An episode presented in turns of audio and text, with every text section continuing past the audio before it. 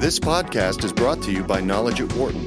For more information, please visit knowledge.wharton.upenn.edu.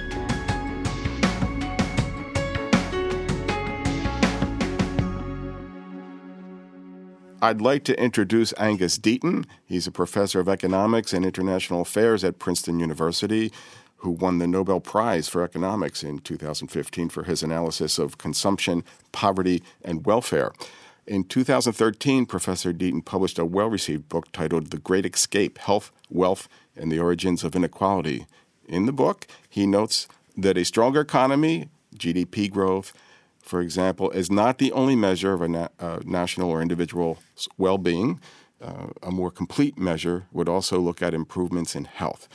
In his just-released paper, Mortality and Morbidity in the 21st Century, which he co-wrote with his wife, Anne Case, who was also a professor of economics at Princeton, he delves further into these issues. So, Professor, thanks so much for joining us this morning. It's a pleasure to be with you. It's great to have you. Meanwhile, income inequality has become a topic of interest in recent years and has particularly been in the spotlight as some point to it as a key force behind Brexit and the UK leaving the EU, and even the election of Donald Trump, who promised a better deal for certain groups who were left behind. Income inequality has many facets, but one that probably is not at the forefront for most people is the enormously bad effect that it can have on the lower end of the spectrum when it comes to public health, which is what you talk about, among other things, in your book and also in this latest paper. Professor, could you please give us a couple of choice statistics about these ill health effects in the United States among certain groups right now, groups that might surprise people? Okay, but let me just preface that a little bit. I really don't think this has much to do with income inequality. And so, you know, I resist. There's a literature out there claiming that income inequality is bad for everything, including health. And, you know, I've argued against that for many years.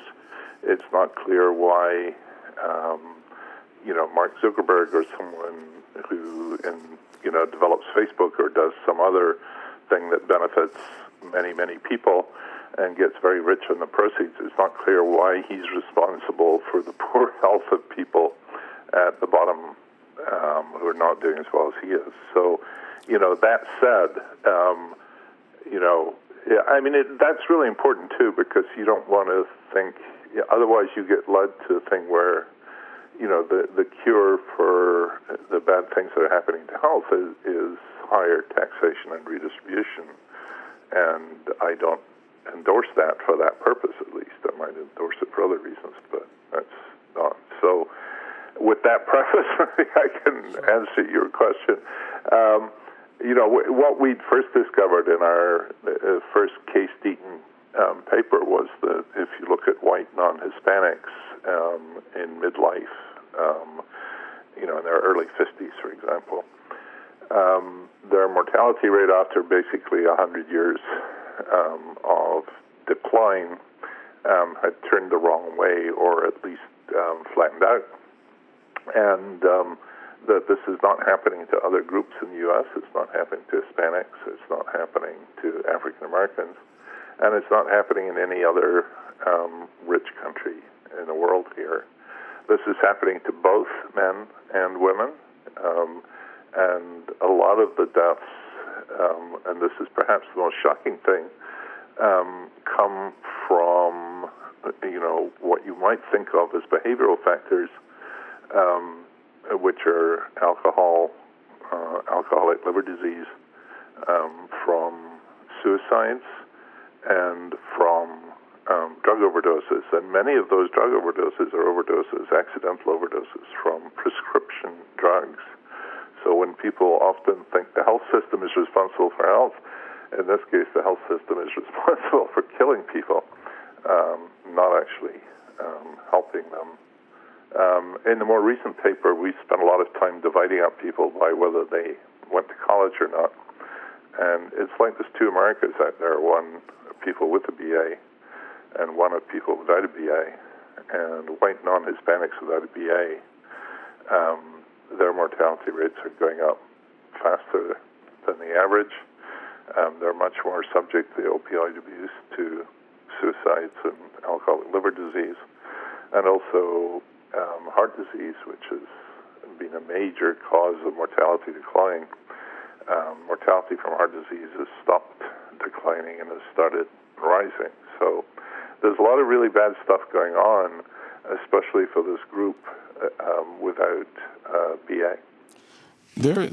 There's a quote in Atlantic Magazine that where you said, if you had to choose between living in a poor village in India and living in the Mississippi Delta or in a suburb of Milwaukee in a trailer park, you're not sure which would be the better life. Is that right? Could you elaborate on that a little bit? Yeah, no, I did say that. Part of this is it was designed to shock a little bit, which it appears to have done. The part of it is to do with how difficult it is to measure poverty anywhere. So, for instance, if you use something like the World Bank's, global poverty line, which is $1.90, let's call it $2 per person per day, that takes no account of living in a cold climate. It takes no account of healthcare. It takes no account of housing, which is incredibly important. And so, $2 a day in India would probably be $4 a day, just to take a rough number, in the U.S. There's been a fair amount of documentation by the people who do ethnography that there are actually quite substantial numbers of people in the U.S. living on very, very small amounts of income. There's some dispute as to how much they get in government benefits, partly because the surveys may underreport what they actually receive, but partly because some of those benefits are in kind, and you can't use Medicaid to put food on the table or to pay the rent. And then there's just a lot of other things. The social life in an Indian village, in some Indian villages at least, may be more protective than it is in some places in America. And then, people always say, well, people, if you just look at infant mortality, you look at health, we do much better, and that's not even clear. So that, one of the things I noted was that there are certainly counties in Appalachia where life expectancy is lower than it is in Bangladesh. This is probably coming as a shock and surprise to some Americans that would be hearing about this.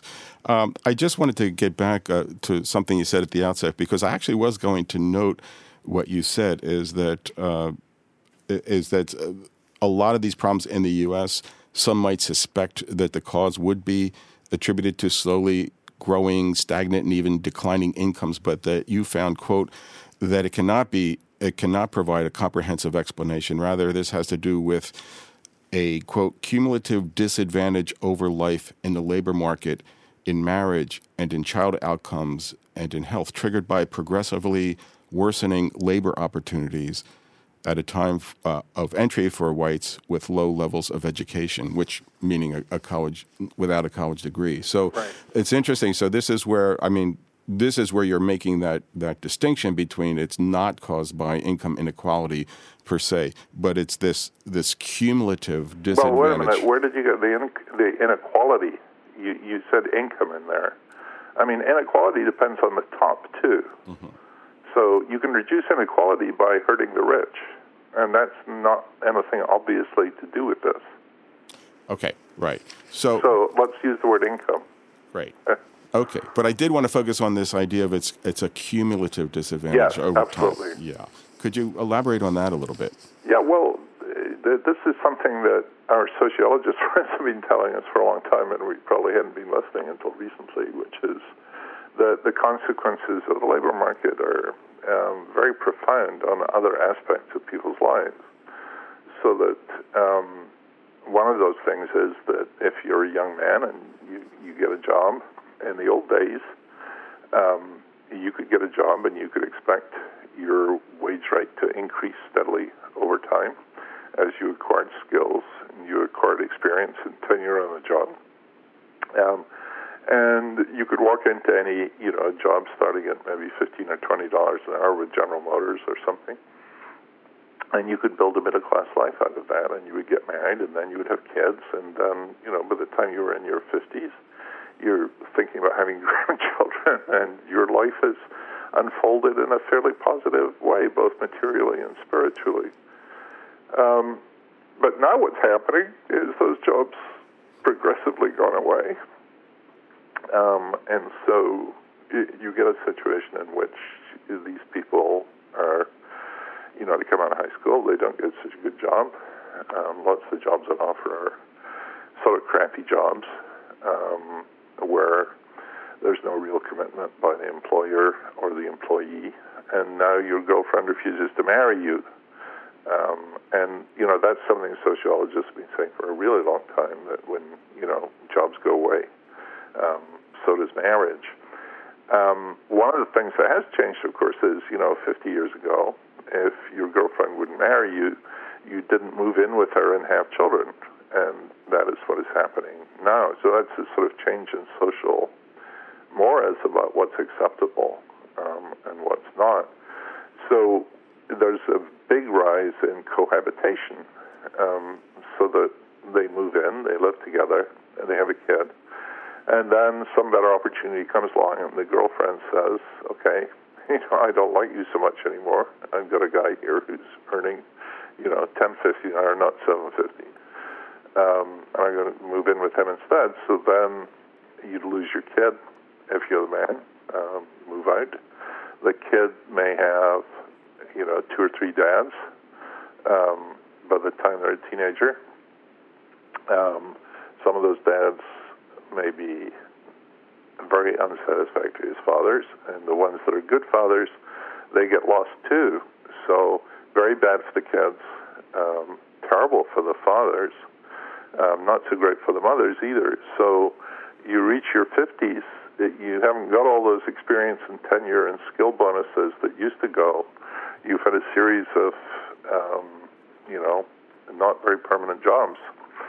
And in your mid-50s, you get your midlife crisis, but it's terrible because you don't have all this support for marriage and everything else. So the labor market is the fundamental thing, but there's no short-term correlation between, income, earnings, and people's health.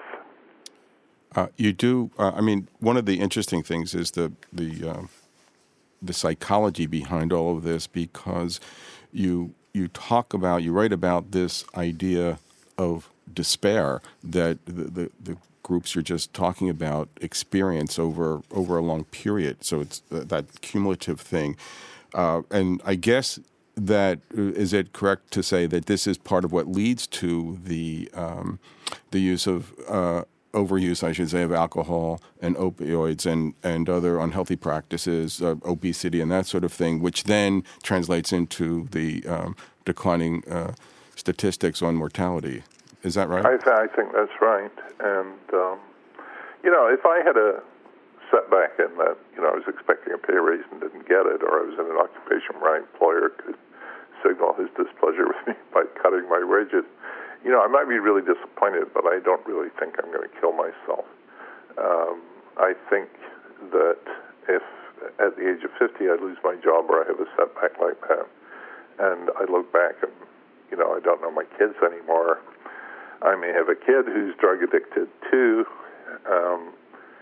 then life gets really, really, really tough.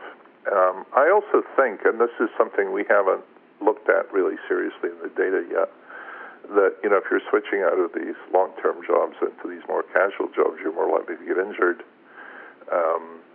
There's a huge increase in pain reporting. And some of that pain, if you just say you feel pain and people say yes, you think, okay, maybe they're making it up.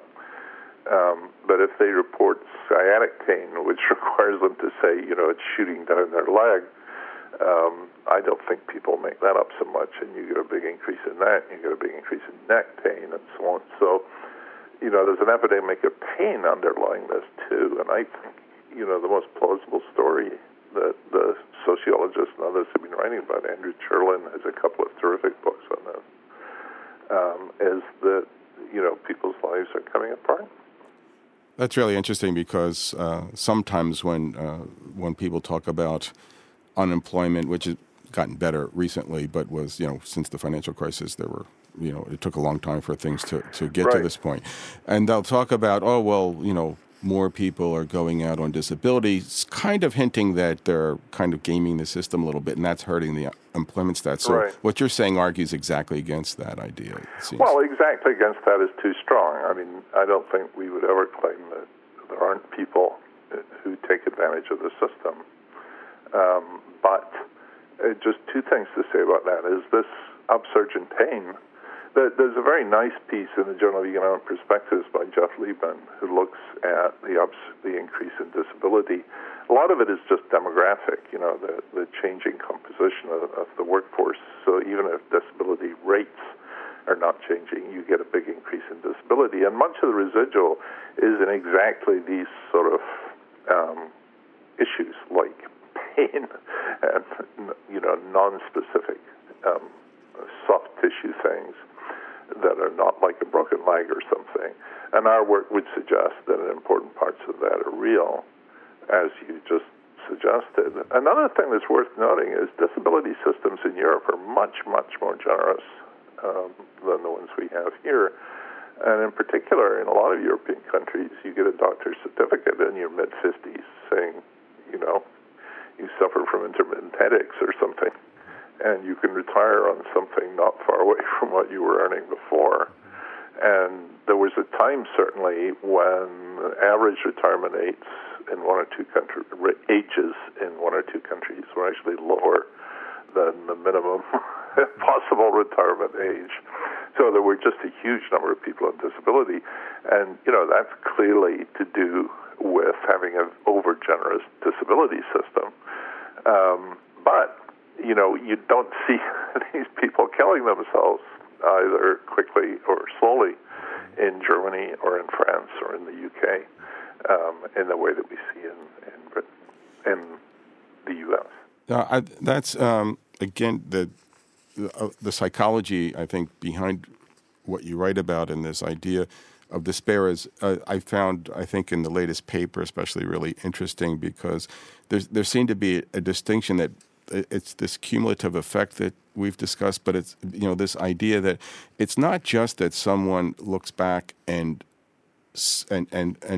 understands that they weren't able to have the life, economically speaking at least, that they were hoping to have or they expected to have when they were younger. It's that they aren't having even a life as good as their parents, or in some cases even their parents, and it's that realization that is kind of crushing for them. Is that right? Did I interpret that right? You could certainly put it that way. Yeah. And you know, Raj Chetty has a paper showing, his colleagues have a paper showing that it's right about these generations where that switch happens. So that if you were in my cohort, you know, if you're born in 1940, 1945. Something like 90% of these people were better off than their parents by age 30, whereas if you were born in 1960, which is the sort of people we're looking at here, about only less than two-thirds of them were better off than their parents at age 30. And it's probably gotten worse since then, I mean, in that, you know, because the experience premium or the return to experience in the labor market for people with only a high school degree has fallen so rapidly. The gap between them and their parents is probably widening with age. And maybe an especially difficult thing to live with when there's almost a conventional wisdom, I guess that's going to have to change, that suggests that each generation, you know, we expect it to be better off than the one that went before. So when that doesn't happen, it's really disrupting, you know, sort of foundational things that people have thought about. Well, that's certainly one hypothesis, and it's plausible. But there are other hypotheses that, you know, there were, again, this is going back to some of the stuff that Andrew Cherlin has written about that, you know, the working class family was one in which the man went to work in manufacturing, the woman stayed at home and looked after the children, and that was very much the basis for self-respect and for meaningfulness and for understanding yourself in your life. And that may be more important than what your dad earned, though that could be important too. Just to turn a little bit to the ideas of what led to this cumulative or spiral down for people economically. Their jobs aren't as good because why? We know that, or we think we know, that globalization has hurt the labor market here to some degree. A lot of people would subscribe to that idea. What other things are contributing to the more difficult labor market for folks in the cohorts that are having such problems as you write about? Well, I'm not the best person to ask about that, and the conversation you had before with Bob Schiller and Jeremy Siegel talked about some of those issues. You know, there's some mixture of robots and globalization, or robots is not all of it, because there's the skill-based technical progress too, and, you know, the gap that opened up between people with and without an education. So, I mean, my own view is that these people have probably been hurt more by technical progress and by the upskilling of jobs, by the replacement by technologies that don't require so many people. But globalization has certainly played a part too. I mean, you know, there's a much larger effective supply of labor in the United States, and that has certainly contributed to pushing to downward pressure on wages. So, you know, for the purpose of this, for these deaths, I'm not sure it matters all that much. Which of those? It certainly matters politically because people identify scapegoats like immigrants or globalization rather than the technical change. Technical change is much harder to think about because, and it's true for economists too, I mean, you could build a wall around the U.S., but that wouldn't stop technical change. It might slow it down. You know, we could turn ourselves into Albania, but still people would be thinking of smarter ways of doing things, and, you know, we'd still have these issues. You have talked about, in other venues about the idea of inequality and rent-seeking by companies in the U.S. Could you discuss that a bit, please? Well, it's just that, you know, like a lot of people, I've been trying to ask myself the question, what exactly is wrong with inequality? You know, so people are jumping up and down and saying inequality is a really terrible thing. And the question is why? Why is it such a terrible thing? And, you know, I think I've made a little progress inside my own head. I'm not sure I'm persuading other people. But, you know, that's what I take as the European view, which is, you know, the one I grew up on, growing up in Britain. You know, the first seminar I ever attended in my life was Tony Atkinson talking about his 1970 paper on the measurement of inequality. And that approach to the world is what philosophers have subsequently rechristened prioritarianism. And that just means that there's sort of declining social marginal utility of income, so that people who have a lot of money are not as worth much at the margin for public policy as people at the bottom. And so in that sense, inequality is sort of inherently evil, because if you have more money than I do, taking money away from you and giving it to me will make the world a better place, subject to incentive constraints. Of, you know, that we take too much away from you, there won't be anything left for me. And, you know, that's been the European tradition. That's the problem that Merlees got the Nobel Prize for solving, which is the sort of optimal income tax and so on. And there's a lot of economic theory centered around that set of ideas. I think Piketty's book is sort of based on that it's just a scandal that the rich are rich, because that money could be much better used by poorer people. I've come to not believe that, and partly from reading various philosophers and other people.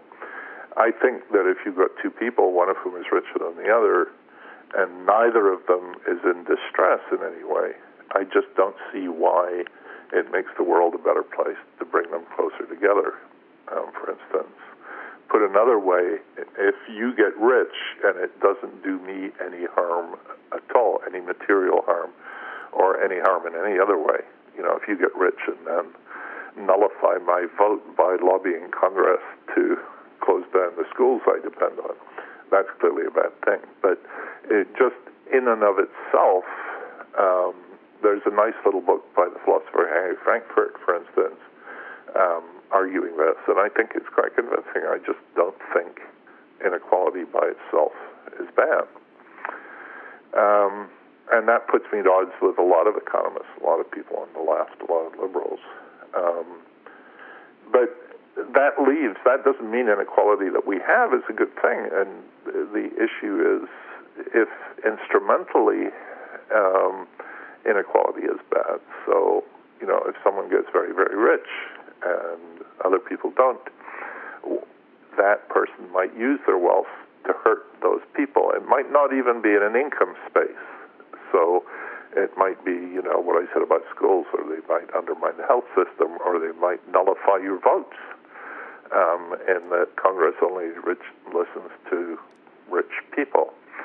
And, you know, that's a concern that goes back to the Greeks, which is that rich people might effectively take over the state and, at the worst, enslave poor people or have poor people act entirely in their interests. So that's the sort of thing that I think is really bad about inequality. And you asked about rent-seeking, and that's sort of part of it. I think a lot of the inequality that we get in the U.S. today comes through people seeking special favors from the government by lobbying, by getting special deals, getting the rules changed. A lot of that's going on now. We're supposedly having a bonfire of regulations, but a lot of these regulations are to prevent rich people stealing stuff from poorer people or from the nation as a whole, which is sort of the same thing.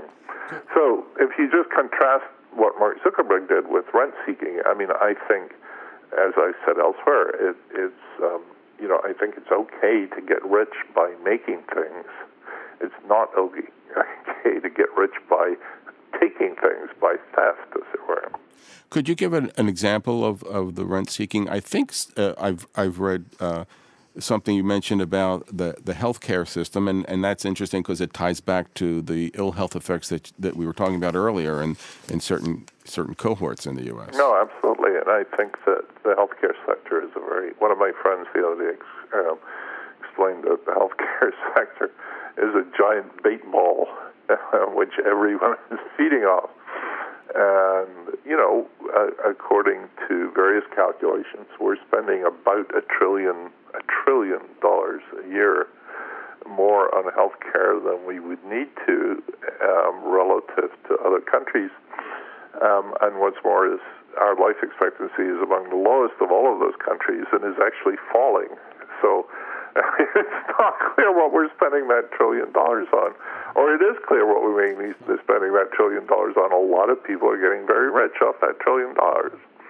And, you know, there's lots of rent-seeking by pharmaceutical companies, by device manufacturers, by hospitals, and all the rest of it, that maintains a system in which they get enormous sums of money and deliver very poor health care.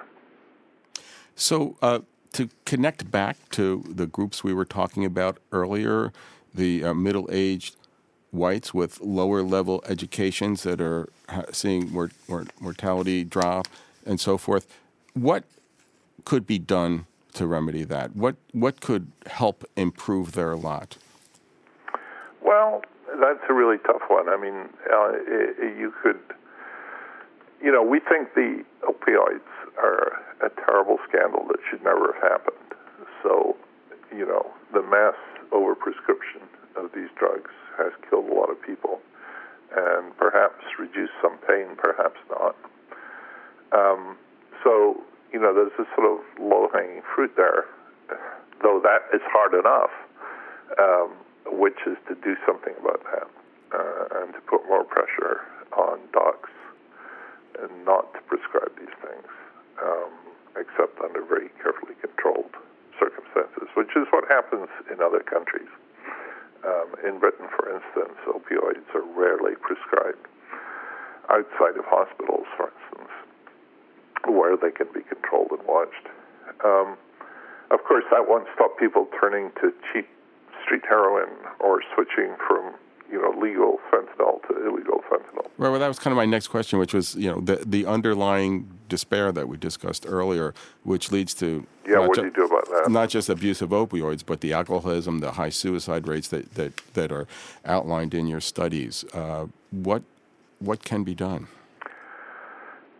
Well, nothing very quickly, because if you believe the cumulative disadvantage story, you could turn off the tap of current disadvantage, but the remnants of all those years are still going to be there.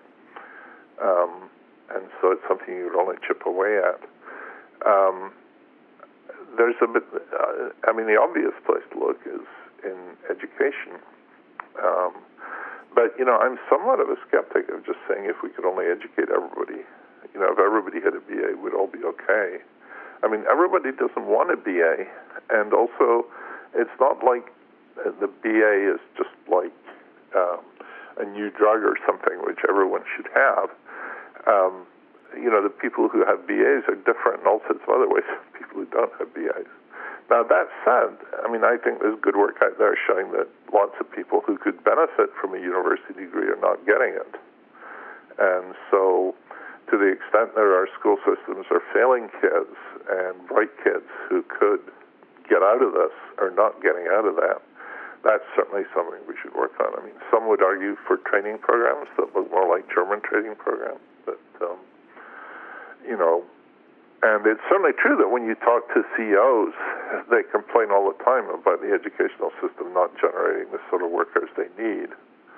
I worry a little bit about that because with all this technical change, the workers we need today are not necessarily the workers we need tomorrow, but it might be better to train them up in something for which there is a demand right now. So, maybe community colleges and other places could play a larger part in that. A couple last things before we go. In your book, you have this, I think, really interesting analogy, and you make the point that income inequality it's kind of a dance. So if one group gets ahead, that's good. They made progress. They're blazing the trail. They're showing others the way to improve their life. And as long as there's a way for the groups that weren't involved in that initial spurt ahead to move up, then that's progress. That's a good thing. But I think you liken it to a situation with miners underground who are trying to escape, and they dig the tunnel and they escape the not wonderful world where healthcare is not so good and the economy is not so good, and they find a way to make things better. But then they can either turn around and lend a hand and bring others up, or they can fill in the tunnel behind them so that they maintain their status. Yep. And that seemed to be like a really key point of your book and the difference. Could you talk about that idea a little bit? Yeah, I think, that's why you don't want to take too simplistic view of inequality, that a lot of inequality is progress, and to be against that sort of inequality is to be against progress and to what philosophers do call leveling down. Let's keep ourselves all miserable because there won't be any inequality then. But, you have to be very, very, because the guys who dig the tunnels, who are part of the fellowship and who help us escape, they can very easily feel like it might be a good idea to fill in the tunnels behind them and change from one end to the other. So, the entrepreneurs in Silicon Valley that we all admire so much, if you don't watch them like hawks, they're going to turn into rent seekers 5 minutes later to protect their innovation.